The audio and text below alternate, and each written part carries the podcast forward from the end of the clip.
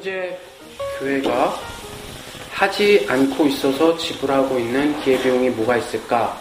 그렇게 질문해 주신 것 같은데요. 뭐 그냥 제가 소박하게 그냥 한 가지 드리고 싶은 말씀은요. 제가 그냥 평소에 좀 강하게 느끼는 건데요.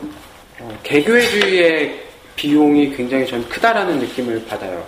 무슨 얘기냐면 사실 제가 이제 기독교인이 아닌 분들을 만났을 때는 흔하게 오히려 어, 여의도 순복음교회나 아니면 사랑의 교회 신문지상에 오르고 오르내리는 이야기들을 제가 그분들에게 오히려 듣습니다. 그리고 교회의 모습에 대해서 안타까워하고요. 또 실망하고 또 비판도 하죠. 그렇죠?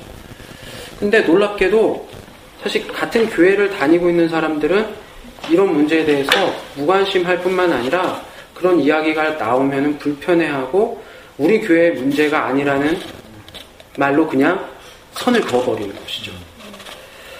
그러니까 저는 그게 참 저한테는 난처한 대목이기도 한데요. 그러면서 우리 교회에 전도 뭐 운동 같은 거 있지 않습니까? 뭐 전도 집회 같은 거 이런 걸 굉장히 열심히 한단 말이죠. 대각성 전도 집회. 그렇죠. 네. 뭐 그런 식의 것들이요. 그러니까 새 생명 뭐 축제, 축제. 이런 거요. 우리 교 우리 교회만 생각하고 있는 거예요. 우리 교회만. 그러니까 저희가 하지 않음으로써 하는 비용이 이제 어떤 게 있을까 생각해 보면 저는 어떤 개교회주의인 것 음. 같아요. 자기 교회만 생각하는 게 사실은 많은 지, 비용을 지불하고 있다라고 생각을 하는데요. 우리가 무관심에서 지불되는 비용이 많다라는 거죠. 특히나 우리 교회가 세상에 잘못하고 있는 것들로 많은 비용을 지불하고 있는데 그것을 기회 비용으로 교회가 인식하고 있지 못하다라는 제가 인식을 참 많이 한다라는 건데요. 그러니까 저희 교회에서 예를 들어 새생명 축제 운동을 하고 뭘 하고 한, 한, 합니다. 그래서 어떻게든 그냥 우리 교회 사람만 늘리려고만 애를 쓰는 것이죠. 하지만 지금 사회에서 왜 많은 사람들이 교회를 등지는지에 대해서는 무관심해요. 놀랍게도 무관심해요. 제가 기독교인이 아닌 분들을 만나면 오히려 교회가 갖고 있는 문제들, 일반 사회, 일반 언론에서 이야기하고 있는 것들을 이야기하고 안타까워도 하고 비판도 하고 하는데 그러니까 비용이라는 거죠. 우리가 굉장히 크게 지불하고 있는. 그리고 이분들은 그것을 인식하고 오히려 지적해주고 있는데 정작 교회 내의 사람들은 그것을 비용으로 인식하고 있지 않아요. 그러면서 그냥 우리 교회 사람만 늘리려고 하는 전 그게 참 안타깝습니다. 우리가 현재 지불하고 있는 큰 기회 비용인 것 같습니다. 저희가 이제 인간에 대해서 아까 최후 통첩 게임, 그죠? 독재자 게임을 통해서 좀 이야기를 꺼내봤는데 또 하나 아마 흥미롭게 들으실 수 있을 만한 이야기인 것 같아요. 앞서 말씀드린 것처럼 이제 최근 경제학자들은 조금 더 유연해져 가지고 그 이제 심리학적 연구들을 이제 조금 더 이제 이렇게 품어내고 있고요. 그래서 과거에는 이기적이고 합리적인 인간에만 국한하던 가정을 조금 더 유연하게 보고 있죠. 그래서 어떤 일관된 패턴을 가지고 비합리적이라면은 최소한 그 정도는 인정하면서 사람 그것들이 어떤 경제적인 현상이나 성과에 어떤 영향을 미치고 있는지에 대해서는 이제 관심 갖고 공, 연구를 하고 있는데요. 이 글은 제가 이제 시장이라는 우상, 합리적 기업과 비합리적 소비자 이렇게 이름을 붙여보았습니다. 우리는 스스로 믿는 만큼 똑똑하지 않습니다. 소비자로, 소비자로서의 우리는 더욱 그렇습니다. 댄 에일리얼이라는 경제학자는 MIT의 마케팅 전공 학생들을 대상으로 다음과 같은 실험을 하였습니다. 한 병의 와인, 좋은 와인을 보여주고요. 자신들의 주민등록 마지막 두 자리를 쓰게 한 후 얼마까지 지불할 용의가 있는지 물어보았습니다. 그런데 흥미롭게도 어떤 결과가 나타나냐면요. 더 높은 번호의 사람들이 더 높은 가격을 지불하겠다고 한 거예요. 그러니까 즉 20번대 로 예를 들어 이렇게 끊어가지고 한 다섯 개 그룹으로 본다면 주민등록의 마지막 자리가 0번에서 19번까지 20번에서 39번, 40번에서 59번 이런 식으로요. 음. 이 다섯 그룹에 이제 사람들이 평균적으로 얼마를 내겠다라고 한 것을 보면 굉장히 재밌게도 양의 상관관계를 가져요. 즉 높은 주민번호 숫자를 가진 사람이 더 비싼 가격을 지불하겠다라고 하는 거예요. 아니 이런 상관관계를 가져야 할 이유가 전혀 없죠. 실험, 실험 참가자들에게도 물어봤어요. 아니, 주민번호가 당신의 의사결정에 지불의사에 영향을 주었냐고 물어봤죠. 게다가 이 사람들은 MIT의 그 마케팅, 사실 MBA 학생들이었기 때문에, 그리고 자기들이 직접 이런 pricing decision을 하는 사람들이기도 했고요. 회사에서. 그러니까 다들 무슨 소리냐, 어떻게 그게 내 지불의사에 영향을 미치냐라고 대답을 했어요.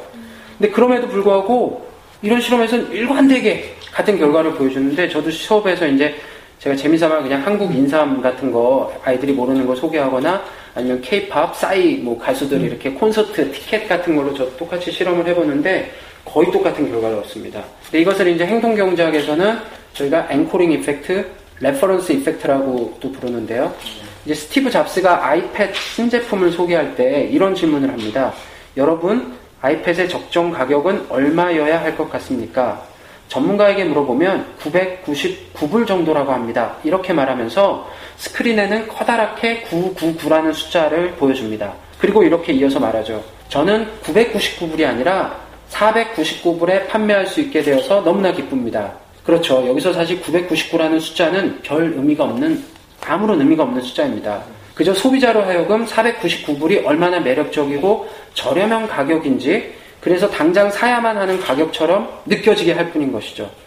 거의 모든 매장에서 가장 비싼 제품이 입구에 전시되어 있는 이유도 같은 이유 때문입니다. 이 전통 경제학에서는 역시 소비자는 합리적이고 자신의 의부를, 지불 의사를 정확하게 알고 있다고 가정합니다. 그러나 실상 우리는 그렇게 합리적이지 않습니다. 이 반면에 합리적인 기업들은 소비자의 비합리성을 아주 잘 이용하죠. 소비자는 사실 많은 경우 착각하고 있다고 볼 수 있는데요. 스타벅스 커피 한 잔에 5, 6천 원, 구찌 가방에 100만 원을 지불할 용의를 가지고 있는지, 아니면 나의 지불 의사는 마케팅 전략에 의해 만들어진 것인지를 이제는 사실 생각해 볼 필요가 있습니다. 얼마 전 가족들과 쇼핑몰에 갔습니다. 아내가 무려 1,500불이던 식탁이 1,000불이라며 군침을 흘립니다. 아직까지 유학생 시절 선배네 집에서 물려받은 식탁을 사용하고 있다며 불만을 토로합니다. 그래서 제가 말해주었죠. 아주머니 저거 다 상술이거든요. 제가 경제학자이고 이 분야에 좀 전문가이걸랑요. 우리는 첨부를 지불할 의사도 없고 능력도 없어요. 그리고 저는 스포츠 매장에 갔는데요.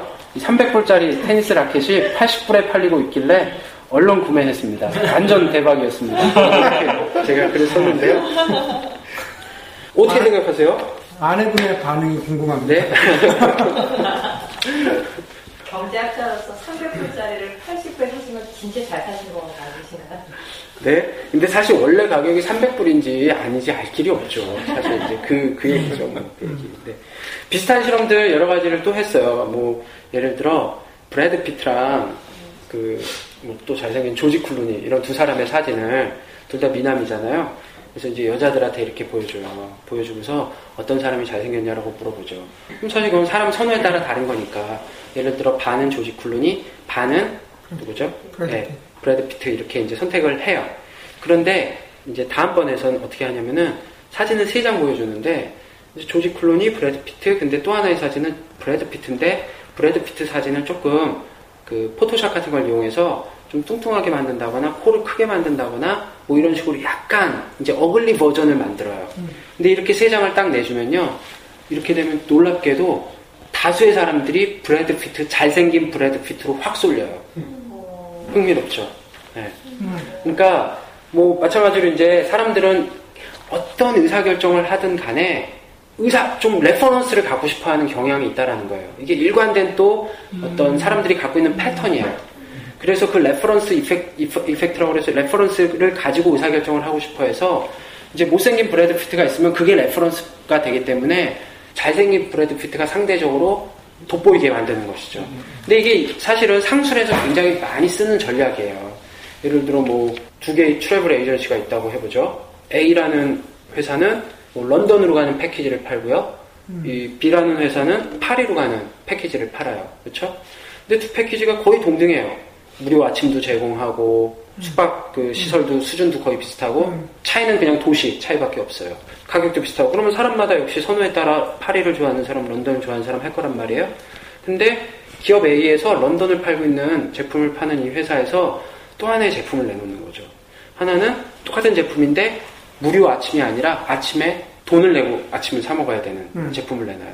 그럼 사람들이 그전에는 똑같은 제품이었는데 이 두 개가 파리냐 런던이냐 했는데 이 또 하나의 제품 때문에 무료 아침을 주는 런던 쪽으로 패키지가 굉장히 매력적으로 느껴지는 거예요. 아, 이거 매력적인 상품이네. 하고 하면서 그쪽으로 사람들의 선택이 이렇게 쏠려요. 네. 또 흥미로운 그 것들은 이 가격이 또 역시 사람들의 reference 영향을 많이 미쳐요. 그래서 저희가 뭐 위약 효과라고는 뭐 저희가 다들 알고 있고 그럴 법도 하잖아요. 즉 가짜 약인데도 이게 좋은 약이다 이렇게 하면은 사람들이 아 효능이 있어 보인다 이렇게 심리적인 어떤 그렇죠. 그쵸 placebo effect가 있죠. 근데 이제 경제학자들의 관심은 이제 그 placebo effect만에 있는 게 아니라 과연 가격이 어떻게 영향을 미칠까를 보는 거예요. 그래서 역시 아무런 이제 효능이 없는 그래서 만성 두통을 갖고 있었던 사람들을 모집을 해가지고 그냥 비타민제에 불과한 약, 약을 이제 줘서 실험을 하는데 하나는 뭐 10센트, 하나는 1불, 하나는 10불 이런 식으로 해서 가격을 알려줘요. 근데 놀랍게도 똑같은 위약일 뿐인데도 10불이라고 들은 사람들만 사람들이 훨씬 높은 비율이 아, 이 약 효과 있다. 이렇게 얘기를 하죠. 네. 그러니까 아, 이건 비싼 약이니까 효능이 있을 거라고 믿는 거죠. 그만큼이나. 마켓에 가서 똑같은 거그 제품 봤을 때 더 그러니까요. 비싼 걸 사게 되잖아요. 그 사실 저희 뭐 제일 흔한 경우 모를 때, 어, 특히 제네릭 모를 때. 제네릭 그쵸 버전의 그 주럭이랑 그렇지 않은 거는 똑같죠. 그 뭐 저도 전문가는 아니지만 뭐 똑같다고 그쵸 뭐 전문가는 완전 다 똑같다라고 얘기하니까요. 그럼에도 불구하고 우리가 왠지 타이레놀을 그쵸 사실 브랜드가 있는 걸 사야지 나을 것 같다고 생각하잖아요. 뭐 그 정도는 사실 그래도 좀 이렇게 애교 있는 선택일 것 같은데 근데 그런 면에 생각해 보면 저는 그 생각해 볼 만한 지점은 우리들의 소비 생활은 한번 돌이켜 볼 필요가 있을 것 같아요. 그렇죠? 사실 그리고 특히나 우리 현대인들이 뭐 그리스도인이든 아니든 가장 많은 시간과 에너지를 쓰고 있는 건 사실 소비 활동이잖아요. 무엇을 살 것인가? 무엇을 산다고 결정했을 때도 그 얼마나 저희가 막 comparison 사이트들을 또 돌아다니면서 내지는 리뷰를 읽어가면서 그쵸? 비교한다고요. 그러니까 굉장히 많은 에너지와 시간을 쏟는 건 사실인데 과연 우리의 소비 의사 결정이 정말 합리적으로 이루어지고 있는지는 좀 생각해 봐야죠. 네. 뭐 이런 것들은 reference에 의한 의사결정 한데 뭐 되게 오랫동안 사귀면서 결혼 안 하다가 갑자기 헤어지고 나서 완전 다른 스타일의 며칠 안 돼서 결혼하게 되거든요. 그래서 그런 것들도 어떻게 보면 그런 예가 되나게 질문이에요. 아, 뭐, 저 신간을 좀 드리기 위해서. 제가 대답하시는 건 아닐 것 같고요. 지금 그러니까 오래 생각하신 싱글께서 직접 대답을 그래서 질문하시고 직접 대답 어 근데 재밌는 그런 케이스 많은 것 같아요. 네, 많아요. 왜냐면 진짜 격하게 막 공감하시는 7년 막 편집해주- 연애하다가 어, 어. 7년 연애하다가 갑자기 막한번 만나고 미국으로 막 대친구 많아요. 진짜 많아요. 맞아요. 네. 뭔가 완전 반대되는 사람. 7년 연애한 그 많이 스타일과 많이 만나지도 않았고, 예. 근데 많이 틀려요. 어, 사고 난 적이 별게 없더라고요. 완전히 Bounce, bounce. 아, 그런데 제가 인트로 네. 읽었는데 저는 한 말씀 듣고 나서 생각해 보니까 합리적 기업과 비합리적 소비, 소비자. 제목보다 사기꾼과 얼간이 막 이렇게 음. 했거든요. 더 좋은 제목인데요. 네, 아니 딱더 짚고. 좋은 건 네.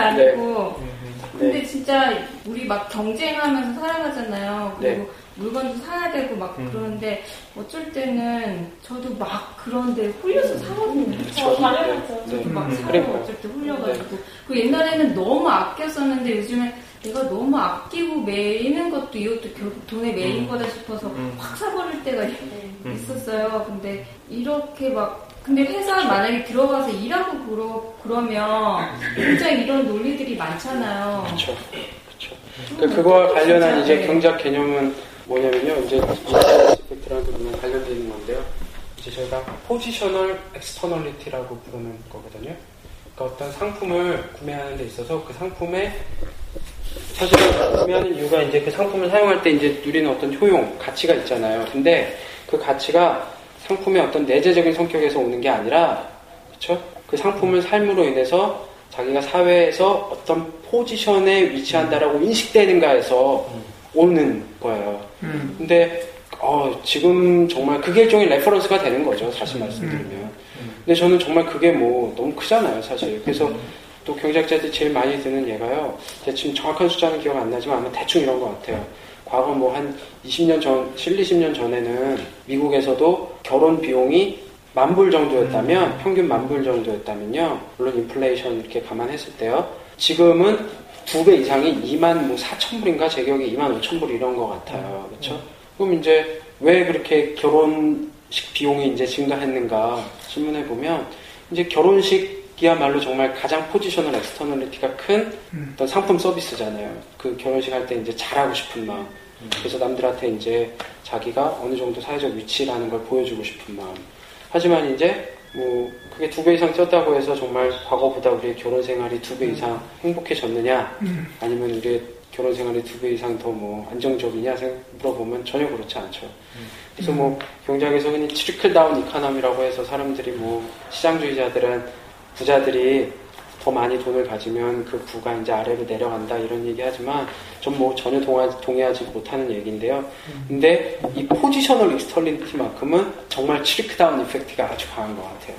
위에서 이렇게 그렇죠? 상류 그룹의 사람들이 하면 음. 그렇죠? 그럼 그 하는 것들이 아래로 쭉 내려가지 않나요? 대부분 뭐 저희 뭐 여성들의 그 가방, 그렇죠? 또 남성들의 뭐가 있을까요? 차라든지 아니면 stroller, stroller. 어, 아기 엄마들의 stroller도 그래요, 그렇죠? 근데 역시 계속 질문해 보는 거지만 정말 저희가 예, 생각해 봐야 되는 거예요. 이게 나의 정말 지불 의사인가 아니면 이게 마케팅 전략에 의해서 내지는 그런 positional externality 때문에 생긴 것인가 질문해 봐야 되는 것이죠. 교회 선택에 있어서도 사실은 positional externality가 상당히 있다라는 생각이 일단 들고요. 그렇죠? 어떤 교회를 다니느냐에 따라 자기의 어떤 또 역시 포지션, 사회적 위치를 사람들이 다르게 느끼는 거죠. 사실 제가 이제 느끼는 것 중에 뭐가 있냐면 또 사람들이랑 대화할 때 이제 좋은 대학을 나온 사람들이 은근히 자기가 어떤 대학을 나왔는지를 쉽게 그 정보를 흘려요. 뭐 아, 내가 관악산에서 술을 많이 마실 때라든지 아니면 뭐 신촌이라든지 고등학교 때. 그쵸 뭐 그런 식으로 근데 이제 예를 들어 뭐 저 같은 사람이 뭐 이렇게 뭐 교문 앞에는 노을밖에 없었어요 뭐 이제 이런 얘기 이렇게 흘리는 거랑은 다르게 사실 이제 한국 사회에 보면 많은 사람들이 자기 이제 출신 대학을 이제 특히 좋을 때 그렇게 흘리는데 저는 교회 다니는 사람들이 특히 중대형 교회 다니는 사람들이 그렇게 하나요? 그렇게 하는 걸 저는 좀 느끼는데 혹시 되게- 어떠세요? 되게 저 제가 것 좀. 심하게 느끼는 건 저도 궁금해서요. 예를 들어 뭐 우리가 흔히 이야기하는 그 한국의 이제 상징적인 교회들 있잖아요. 뭐 온누리 교회가 됐든 사랑의 교회가 됐든 뭐 예. 근데 저는 사람들이 거기서 positional externality를 갖고 있지 않을까라는 게 제 의구심이에요. 예. 그리고 자기가 이제 예전에 그런 교회를 다녔다라는 거를 또 쉽게 얘기하고 그게 무슨 장점이 되죠? 무슨 자랑이 되죠? 아무 자랑이 안될것 같은데. 근데 그런 건 그런가요? 있는 것 같아요. 네. 그거까지는 모르, 저는 큰 네. 교회를 안 다녀봐서 모르겠는데, 개척교회 다녀요. 그러면 예전에는, 어, 왜 개척교회를 다닐까? 그런 생각을 한 적이 있었던 것 같아요. 저 사람은 좀, 좀 그렇다. 막 이런 생각 한 적이 있는 것 같아요. 네. 그냥 뭐 아무것도 모를 때.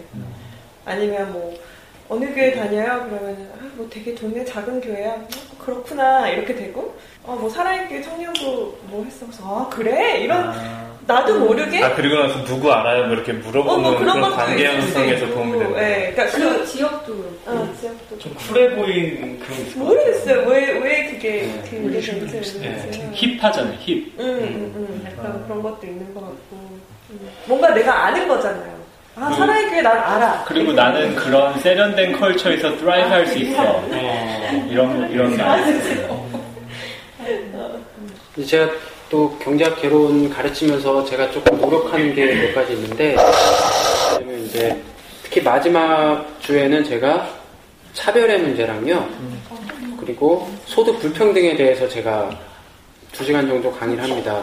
근데 이제 이 경제학 개론서에 사실 이런 이슈들이 아주 좀 작게 다루어지고 있어요. 다루어지고 있긴 한데 굉장히 양적으로도 그렇고 어떤 강조하고 있는 중요성 측면에서도 좀 작게 다뤄지고 있는 느낌이 있는 게 사실이고요.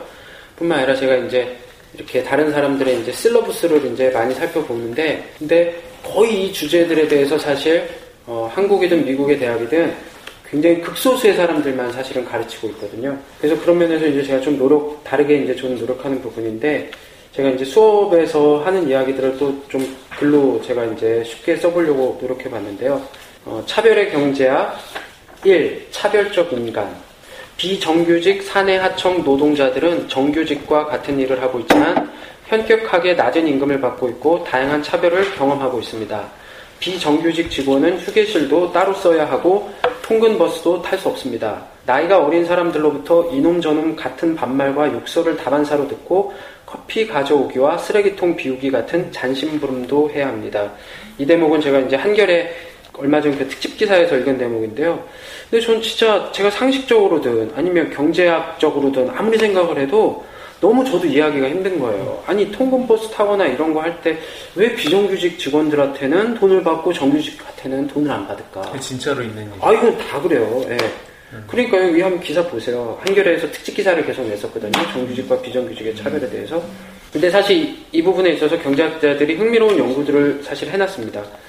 주류 경제학 속의 인간은 배려심 없는 이기심과 모순이 없는 합리성을 지닌 존재입니다. 인간미 없는 것은 분명하지만 적어도 경제적 인간은 다른 사람을 차별할 인센티브를 갖고 있지는 않습니다. 이 극대화에 도움이 되지 않는다면 차별할 이유가 없다는 것이죠. 그러나 현실은 다릅니다. 인종 또는 성별에 따른 차별이 노동시장에서 광범위하게 이루어지고 있습니다. 경제학자들은 오랫동안 이 문제를 질문해 왔는데 최근 흥미로운 연구 결과들이 소개되고 있습니다. 이 실험 참가자들을 모집한 후에요. 임의의 기준, 성별, 나이, 출신 지역 등에 의해 그룹을 나눠봅니다. 그리고 앞서도 제가 소개해드렸는데요. 잘 알려진 죄수의 둘레마 같은 게임을 하게 하죠. 그러니까 경쟁할 것이냐, 협동하게 할 것이냐, 할 것이냐를 선택하는 게임입니다. 이 사람들은 같은 그룹의 사람들과는 협조를, 다른 그룹의 사람들과는 비협조를 선택하는 경향을 강하게 보였습니다. 그러니까 이건 뭐 사실 그룹 정체성을 우리가 갖고 있기 때문에 아주 자연스러운 결과죠. 그러니까 자기와 같은 그룹의 사람들과 다른 그룹의 사람들과 다른 이제 행동, 의사결정을 한다라는 건데 이건 사실 뭐 그렇게 놀랍지 않아요. 근데 연구자들은 이 그룹 정체성, 그룹 아이덴티티의 이 근원이 정말 어디에 있을까 파헤치기 시작한 거죠. 그래서 최대한 무의미한 방식으로 그룹을 나누려고 했습니다. 다양한 방식이 시도되었는데요. 이제 널리 사용되는 방식이 바로 주민번호 또는 생일의 홀짝수 여부에 따라 두 그룹을 만드는 거예요. 사실 평소에 자기가 뭐 생일이나 아니면 주민등록번호가 홀순지 짝순지 인식도 거의 안 하잖아요. 알고 있다 하더라도 거기에 멤버십을 느끼는 사람은 없을 거라고요. 또한 가장 동질적인 집단에 대해서 실험을 시도하는 거예요. 가장 이제 그 멤버십이 강한 예를 들어 바로 군인이 그럴 테고요. 그렇죠? 굉장히 연대감이 크죠. 그리고 또 어린아이들 이제 킨더가든 같은 곳을 찾아가서 이제 실험을 해본 거죠. 이런 사람들에게 홀짝수 같은 의미는 더더욱 무의미하죠. 그런데 사람들은 여전히 그룹 내의 사람들에게 우호적이고 그룹 밖의 사람들을 차별하는 경향을 보여주었습니다. 그러니까 아무리 동질적인 그룹이라 하더라도 이 사람들을 정말 의미 없는 기준으로 나누어 놓기만 하면 바로 여기에 이제 이 연구의 가치가 있는 거예요. 나누어 놓기만 하면 사람들은 이렇게 in-group favoritism, out-group discrimination을 한다라는 거죠. 그러니까 즉 그룹 정체성의 뿌리에는 차별적 인간이 있고요. 이것이 바로 인간의 생활입니다. 노사 간의 갈등에서는 노동자라는 정체성으로 싸우다, 싸우다가도 다른 방식의 구분 짓기가 이루어지는 작업 현장에 들어서는 순간 정규직은 비정규직에게 과격한 욕설을 하고 더욱 엄격한 업무 기준을 적용하며 휴식 공간도 달리 사용토록 하게 합니다. 누구를 탓할 수는 없을 것 같습니다. 한일전을 보면서는 대한민국을 외치다가도 선거철이면 지역의 지연에 따라 투표를 하고 선거 후에는 학연 중심으로 망년회를 가지지 않습니까? 하긴 우리는 주민번호 홀짝수에도 차별의 민낯을 스스럼 없이 드러내는 사람들입니다. 선만 그으면 우리는 차별의 창을 휘두르는 사람들입니다. 저는 이것을 악의 평범함과 진부성에 대한 경제학적 증명이라 부릅니다. 이 두 번째인데요. 차별의 경제학 이제 두 번째 글이고요. 편견의 자기실현성 이렇게 제가 제목을 붙였습니다. 학기 첫날 강의실에 들어서는 순간 평소보다 많은 흑인 학생들이 앉아있다는 것을 한눈에 알아보았습니다. 곧바로 이번 학기 쉽지 않겠다는 생각이 들더군요. 출석률도 떨어질 것이고 강의 수준도 낮추어야 할 것이고 F학점도 많이 주어야 할 것이라는 직감이 들었습니다. 이 모든 교수들이 경험하여 아는 진부한 사실이겠지만 경제학자는 스스로를 책망하고 혹 지옥불에 던져질까 두려워해야 할 이유가 있습니다. 이 흑인에 대한 뿌리 깊은 편견과 차별에 대해서 경제학자들은 오랫동안 연구해 왔습니다. 경제학자들이 던지고 답해야 할 첫 번째 질문은 경쟁적인 노동시장에 정말 비합리적인 편견과 그에 따른 차별이 존재하느냐라는 것입니다. 이 대표적, 대표적인 시장주의자인 밀튼 프리드만에 따르면요. 효율성을 추구하는 경제에서 인종차별은 발붙일 여지가 없어야 합니다. 시장경제주의, 경쟁, 그 시장 경제주의자들은 사실 인종차별 자체를 별로 인정하지 않아요. 왜냐면은, 기업은 이윤 극대화를 위해서 애쓰는 곳이기 때문에 이윤 극대화를 해야지 왜 차별을 하겠느냐라는 거죠. 두 명의 경제학자가 대도시 지역에서 구인 광고를 낸 회사를 검색하고 두 종류의 가짜 소, 자기소개를 서를 만들어서 보냈습니다. 실험을 한 거죠. 근데 이거는 이제 실험실 세팅이 아니라 정말 field experiment 같은 거죠. 그러니까 진짜 그 구인 광고에다가 소개서를 보낸 거예요. 출신 학교를 비롯해서 모든 스펙을 동등하게 만들었는데요. 딱 하나만 달랐습니다. 바로 이름인데요. 한 종류에는 에밀리, 그레그 같은 이름을, 다른 종류에는 라키샤, 자말 같은 이름을 적었습니다. 차이점 아시겠죠? 그렇죠? 그러니까 누가 보아도 백인인지 흑인인지 유추할 수 있는 이름입니다. 실험 결과 어떻게 됐을까요? 백인 이름이 약 50% 정도 많은 인터뷰 제안을 받았습니다. 편견에 의한 차별의 존재는 사실 명확해 보입니다. 그렇다면 왜 편견이 시장에서 사라지지 않느냐 질문해야 합니다. 이게 중요한 경제학적 질문이겠죠. 흔히들 이렇게 말합니다. 그것은 편견이라 할 수 없어요. 흑인들이 평균적으로 교육 수준이 떨어지고 일을 잘 못해요. 이건 그냥 있는 그대로의 사실일 뿐이라고요. 다들 이렇게 말하면서 사실 흑인과 관련된 몇 개의 에피소드를 거의 경쟁적으로 쏟아낼 수 있습니다. 편견이냐 사실이냐라는 질문에 경제학자들이 내놓은 답은 소위 통계적 차별이라 불리는 이론입니다. 어떤 이유로든 사회 구성원들이 흑인의 능력에 대해서 부정적 선입견을 가지고 있다고 생각해 봅시다. 가정해 봅시다. 이때 흑인의 능력이 역시 백인과 조금도 다르지 않다라고 또 가정해 봅시다. 그렇죠?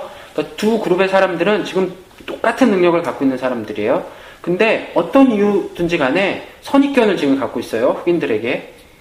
그러면은 사실 흑인들은 이런 사회적 편견이 있다라는 것을 알기 때문에 교육을 받을 것인가 말 것인가, 대학을 갈 것인가 말 것인가, 이런 의사결정을 할 때 편익이 적다는 것을 알고 있습니다. 마치 위에서 소개해드린 자기소개서 이야기처럼 말이죠. 따라서 흑인들은 아주 합리적으로 비용 편익 분석에 따른 의사결정을 하는데요.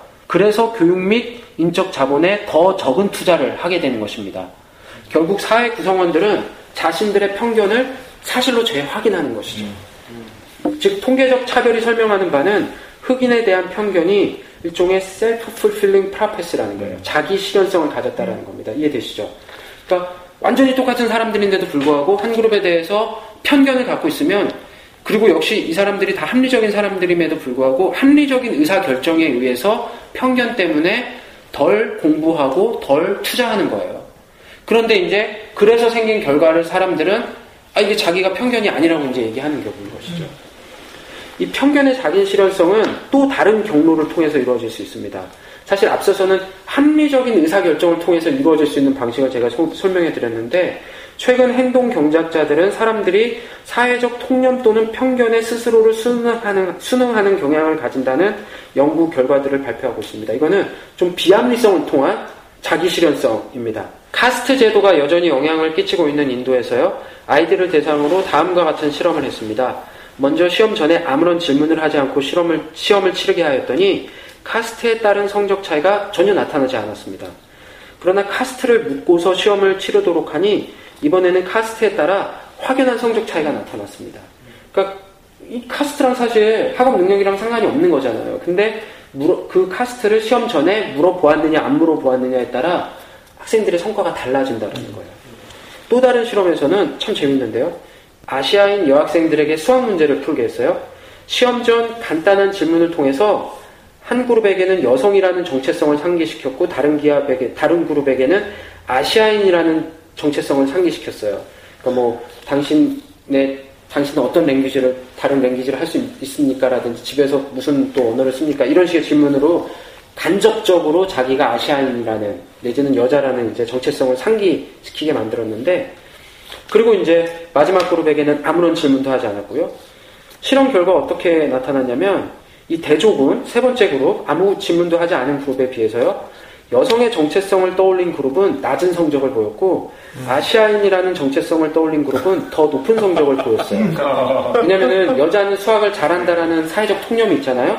또 아시아는 수학을 더 잘한다는 또 아, 여자는 수학을 못한다 남자에 비해서 아시아 사람은 수학을 잘한다는 사회적 통념이 있는데 바로 이런 통념에 스스로를 순응시키는 거예요.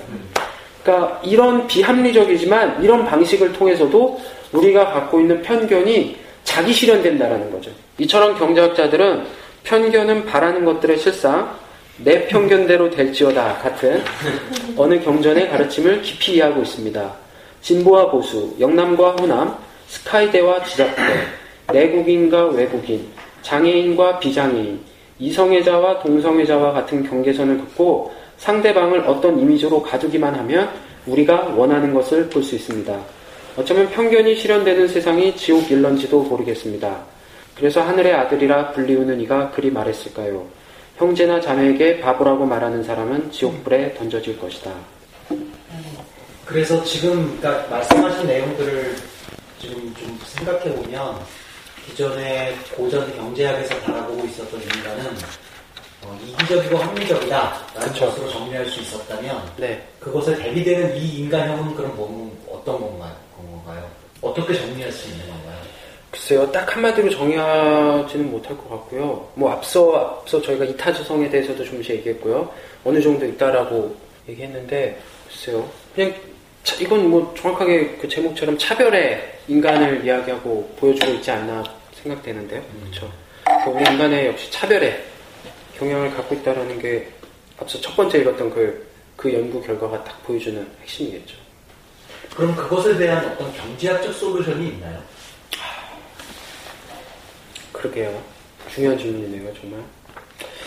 참, 경제학이 이 우울한 학문이라고 많이 하거든요. 왜냐면은 그 이유가 이제 경제학은 우울한 학문이라고 그래요. 왜냐면은 이제 앞서 소개해드린 그 자기 실현성 연구를 한 사람이 사실은 이 흑인 경제학자거든요. 가장 그 정말 유명한 흑인 경제학자고 본인이 이 흑백 차별의 문제에 대해서 아주 열심히 연구한 사람이죠. 그래서 이 띠오리를 이 사람이 이제 이렇게 아이디어를 만들어낸 거예요. 통계적 차별이라는 글렌 라울이라는 사람인데, 근데 이제 이 논문이 얼마나 우울하냐면 일단 이 결과는 굉장히 중요한 결과를 얘기해주고 있죠. 그렇죠? 일단은 우리가 갖고 있는 어떤 흑인에 대한 편견이 정말 이건 편견일 뿐일 수 있다라는 일단 함의점도 갖고 있고요. 그런데 그래서 이제 중요한 정책 이제 얘기를 하시니까 정책 대안으로서 생각하는 건 무엇이냐면 바로 저희가 하는 어포머티브 액션이잖아요. 그렇죠?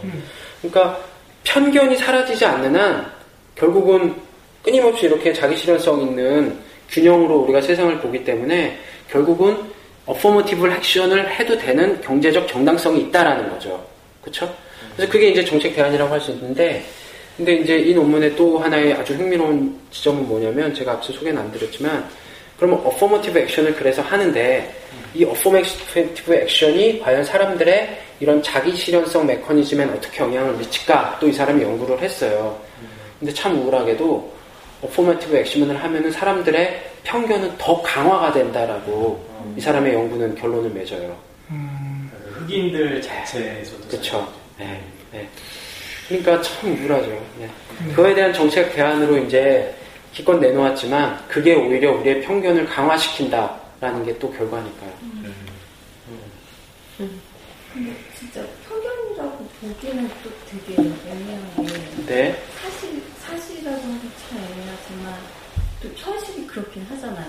그러니까 이제 바로 그 지점에 대해서 우리가 한번 생각해 볼 수 있는 네. 지금 제 생각엔 연구 결과인 것 같아요. 그러니까 흔히 저희가 이제 그렇게 생각하잖아요.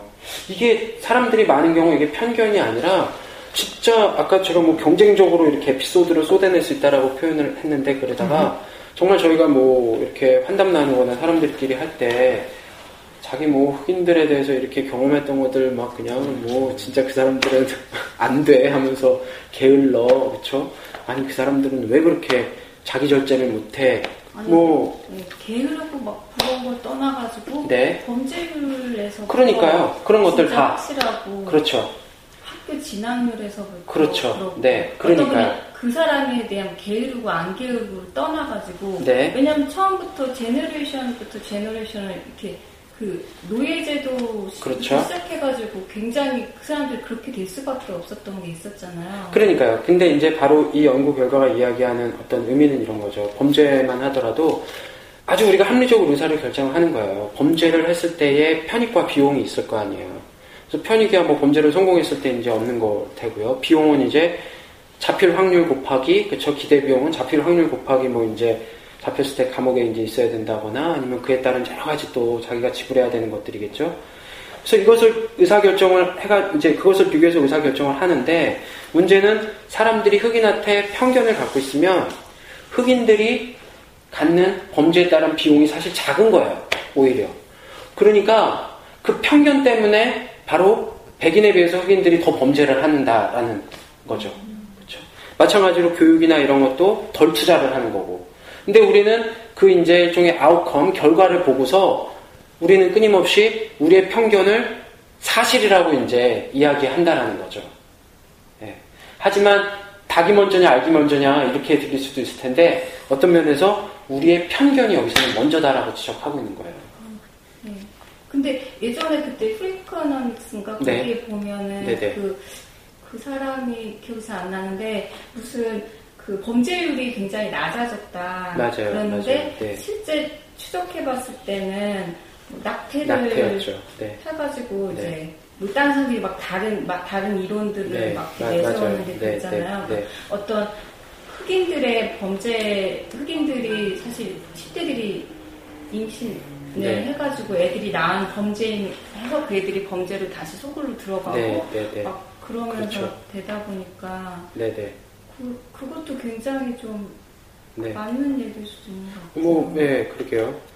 그러니까 지금 하신 얘기는 뭐냐면요. 이것도 이제 뭐 경제학한 사람들은 다 할 정도로 유명한 논문인데요. 물론 좀 논쟁이 있는 부분도 있고요. 근데 이제 그 하여튼 과거에 1900 제가 정확하게 모르겠네요. 60년대, 70년대, 아마 한 80년대까지 미국 사회에서 가장 큰 문제로 모든 사람들이 지적했던 게 무엇이었냐면 청소년 범죄였어요. 청소년 범죄. 이게 뭐 너무나 빠르게 증가해가지고 미국은 곧 망할 것이다 라고 사람들이 그렇게 얘기를 했대요. 뭐 거의 뭐 과장을 하면 TV만 딱 키면은 사람들이 청소년 범죄 얘기만 지적했다라고 해요. 정말 심각한 사회적 문제였대요. 그래가지고 이제 물론 그 문제를 해결하기 위해서 정부에서 이제 굉장히 많은 노력을 당연히 했겠죠. 그렇죠? 뭐 드럭 문제다. 그럼 뭐 이제 드럭 딜러 잡기 위해서 뭐 경찰들을 더 많이 고용한다거나 그렇죠? 아니면 또 역시 이제 학생들한테 캠페인을 많이 한다거나 다양한 노력을 했을 거라고요. 근데 이렇게 그렇게 뭐 엄청 걱정을 했는데 2000년대 딱 들어서 보니까 사실 갑자기 이 그 뭐예요 청소년 범죄 비율이 휙 떨어졌어요. 아무도 저희 눈치 못 챈 사이에. 그리고 어느샌가 청소년 범죄 얘기는 사실 쏙 사라져 버렸어요. 아예 없는 건 아니지만 예전에 우려했던 만큼 그렇게 심각한 문제로 심각한 문제로 드러나지 않은 거예요. 발전되지 않은 거예요. 그래서 이제 이제 그 다음에 이제 이제 학자들의 질문, 야 그럼 도대체 뭘 해결해? 뭐가 이 문제를 해결했을까?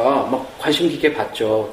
그래서 이제 여러 가지 통계적 기법을 이용해서 이제 쭉 본 거죠. 이게 과연 정부의 어떤 정책이 효과적으로 작동했을까?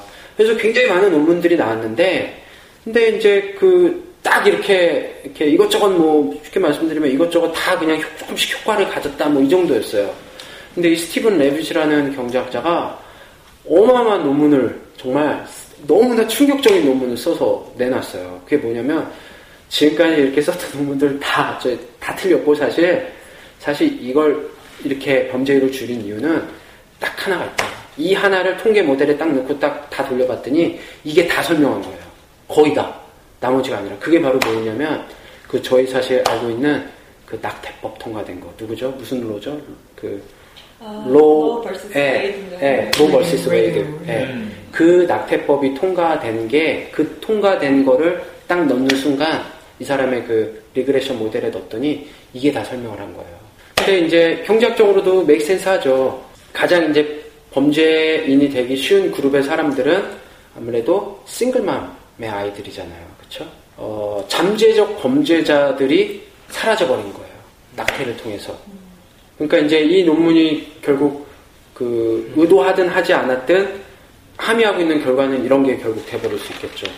낙태법이 어떤 최소한 경제적 측면에 있어서는 매우 효율적으로 범죄의 문제를 낮은 비용으로 해결했다. 이게 되겠죠. 예. 그러니까 어떤 낙태의 경제적 효율성, 경제적 혜택을 아주 강렬하게 보여준 논문이죠. 사실은. 의도하지 않, 했든 안 했든요. 예. 어쨌든 굉장히 충격적인 논문이었어요. 근데 미국의 이민 역사를 보면 한때는 이탈리안이나 아이리시나 뭐 그리키나 이런 사람들에 대한 차별이 굉장히 심했잖아요. 음, 근데 지금 미국 사회를 볼 때 그 사람들에 대한 차별이 음, 지금 심하다고 여기는 사람은 사실 거의 없을 것 같은데 네네. 그렇게 보면 어떤 메커니즘이 작동했는지는 모르겠지만 그 사람들에 대한 차별은 없어졌거든요. 네네. 물론 뭐 존 에프 존 에프 케네디 같은 사람들이 이제 대통령이 되고 뭐 그런 게 작동을 했는지 어떤지는 모르겠지만 음, 어 그런데 그것과 별- 그것과는 달리 지금 흑인에 대한 차별은 계속 있단 말이죠. 훨씬 더 오래 가고 있고 어 뭐 그런 것에 대한 어떤 insight나 뭐 글쎄요, 뭐 제 생각엔 뭐 조금 뭐 단순해 보이는데요. 앞서 말씀드렸던 것처럼 정말 아무 의미 없는 기준에 의해서도 우리는 차별을 하는 사람들이고요. 그런데 그 기준이 명확하면 명확할수록 사실 차별하기는 더 쉽죠. 그렇죠? 근데 이제 흑인들에 대해 있어서는 더더구나 그럴 수 있는 거죠. 정말 피부 색깔이 다르다라는 것. 그게 나와 너를 확연하게 구분 지어주기 때문에 아마 앞서 들었던 예에 비해서라면 그렇죠? 흑인들에 대한 차별이 더 심하게 더 오래 갈 수밖에 없는 이유는 우리가 다르게 생겼기 때문 아닐까 싶은데요. 저는. 근데 뉴욕에서 다민족 교회를 목회하시는 분의 예. 그 교회 내에서 다민족이기 때문에 다 여러 여러 그 인종들이 그 네. 교회에 있는데 네.